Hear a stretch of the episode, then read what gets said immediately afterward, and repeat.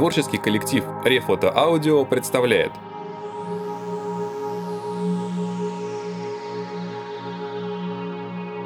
Здравствуйте, уважаемые слушатели, у микрофона Константин Рожков. Сегодня будет необычный выпуск, поскольку мы не будем рассматривать какой-то один рассказ или отрывок, а рассмотрим очень интересное явление. На сайте admi.ru я наткнулся на интересную статью «Самые короткие литературные шедевры». Немного изучив эту тему, я выяснил, что оказывается в Великобритании в 1980 году появился жанр рассказов, называемый «дребл», Такие истории состояли из ста слов и являлись некоторым видом игры в Бермингском университете. А в 1987 году данная форма рассказов приняла форму настоящего литературного конкурса. Редактор журнала New Time Стив Мосс предложил участникам написать рассказы объемом всего 55 слов. Этот рассказ должен был соответствовать всем основным критериям формы рассказа. И вот по окончанию этого конкурса родилась целая книга «Самые короткие в мире рассказы» под редакцией того же самого Стива Мосса.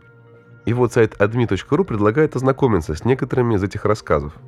Пожалуй, сегодня мы эти рассказы и зачитаем. Николь ведал рандеву. Зазвонил телефон. «Алло?» – прошептала она.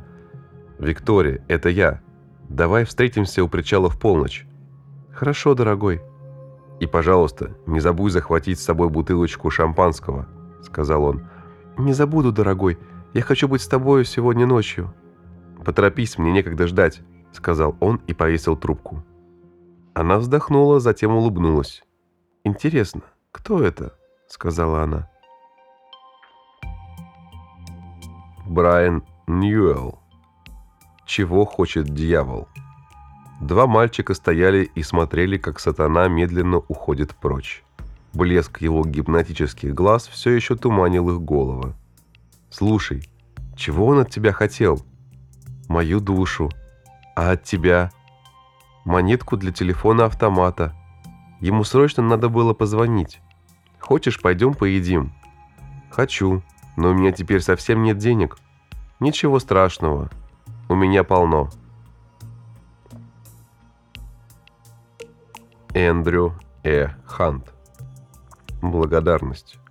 Шерстяное одеяло, что ему недавно дали в благотворительном фонде, удобно обнимало его плечи. А ботинки, которые он сегодня нашел в мусорном баке, абсолютно не жали. Уличные огни так приятно согревали душу после всей этой холодящей темноты. Изгиб скамьи в парке казался таким знакомым его натруженной старой спине – «Спасибо тебе, Господи!» – подумал он. «Жизнь просто восхитительна!» Рон Баст. Высшее образование. В университете мы просто протирали штаны, сказал Дженнингс, вымывая грязные руки. После всех этих сокращений бюджета они многому вас не научат.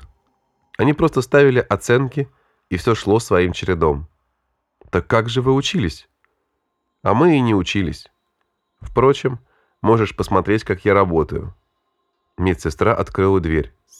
«Доктор Дженнингс, вы нужны в операционной». Среди рассказов есть также весьма ироничные. Например, рассказ Тина Милберна «Решающий шаг». Она почти слышала, как двери ее тюрьмы захлопываются. Свобода ушла навсегда – Теперь ее судьба в чужих руках, и никогда ей не увидеть воли. В голове ее замелькали безумные мысли о том, как хорошо бы сейчас улететь далеко-далеко, но она знала, что скрыться невозможно. Она с улыбкой повернулась к жениху и повторила «Да, я согласна». не обошли рассказы из этого сборника и библейскую тему. Энрике Кавалита. Начало. Она была зла на него. В своей идиллической жизни они имели почти все, но она жаждала одного. Того, чего у них никогда не было. Только его трусость была помехой. Потом надо будет избавиться от него, но пока еще рано. Лучше быть спокойной и хитрой. Прекрасная в своей ноготе, она схватила плод. «Адам!» — тихо позвала она. Согласитесь, такой взгляд на уже старую известную тему кажется весьма нов. Хоуп Э. Торрес в саду. Она стояла в саду, когда увидела, что он бежит к ней. «Тина, цветочек мой, любовь моей жизни!» Наконец-то он это произнес. «О, Том! Тина, мой цветочек!» «О, Том, и я тоже люблю тебя!» Том приблизился к ней, встал на колени и быстро отодвинул ее в сторону. «Мой цветок! Ты же наступила на мою любимую розу!»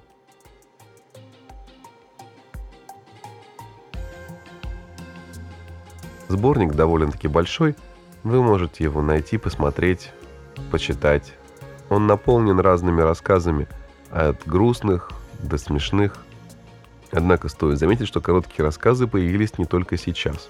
Люди всегда искали способ выразиться коротко и емко. Давайте посмотрим еще несколько интересных примеров. У Рузвельта была фраза, которую он любил привлекать внимание своего отвлекшегося собеседника. «Сегодня утром я убил свою бабушку». Говорят, что однажды Хемингуэй заключил спор, что напишет рассказ, состоявший всего из четырех слов – способные растрогать любого читателя. И писателю это удалось. Продаются детские ботиночки. Неношенные. Фредерик Браун сочинил очень страшную историю. Последний человек на земле сидел в комнате, в дверь постучались. А вот американский писатель О. Генри выиграл даже конкурс на короткий рассказ – который имеет все составляющие традиционного рассказа – завязку, кульминацию и развязку. Рассказ был следующим. Шофер закурил и нагнулся над бензобаком. Посмотреть, много ли осталось бензина. Покойнику было 23 года. Поучительная история, не правда ли? В заключении сегодняшнего чтения Лариса Керкленд. Предложение. Звездная ночь Самое подходящее время. Ужин при свечах. Уютный итальянский ресторанчик. Маленькое черное платье, роскошные волосы, блестящие глаза, серебристый смех. Вместе уже два года. Чудесное время. Настоящая любовь, лучший друг, больше никого. Шампанского. Предлагаю руку и сердце. На одно колено – Люди смотрят, ну и пусть. Прекрасное бриллиантовое кольцо, румянец на щеках, очаровательная улыбка. Как нет?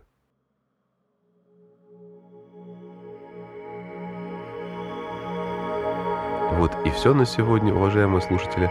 До новых встреч!